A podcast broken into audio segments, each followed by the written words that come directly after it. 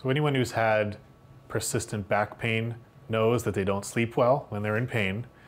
But what they also know is that when they don't sleep well, it hurts more the next day.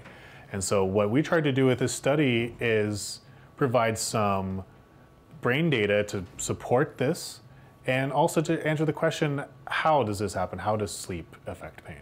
So we took uh, a group of undergraduates, healthy undergraduates, and brought them into the lab twice they did the experiment twice. Under one condition, they slept a whole night in our lab.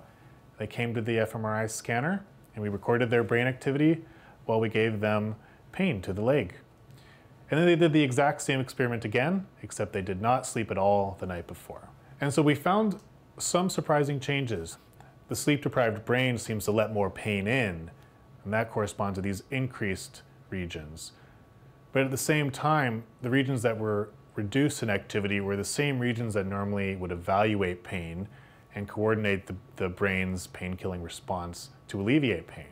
So it's our hope that this study will bring greater attention to the role of sleep in treatment, particularly for pain. If we can reduce the use of opiate narcotics, we can hopefully reduce addiction rates and the dependency on these drugs that in fact actually disrupt sleep. And the hope is that we can reduce hospital stay times. The one thing we've learned about sleep is that it touches every system in the body. So good sleep is not only good for pain, but it's good for the heart, it's good for the brain, it's good for metabolism and the immune system.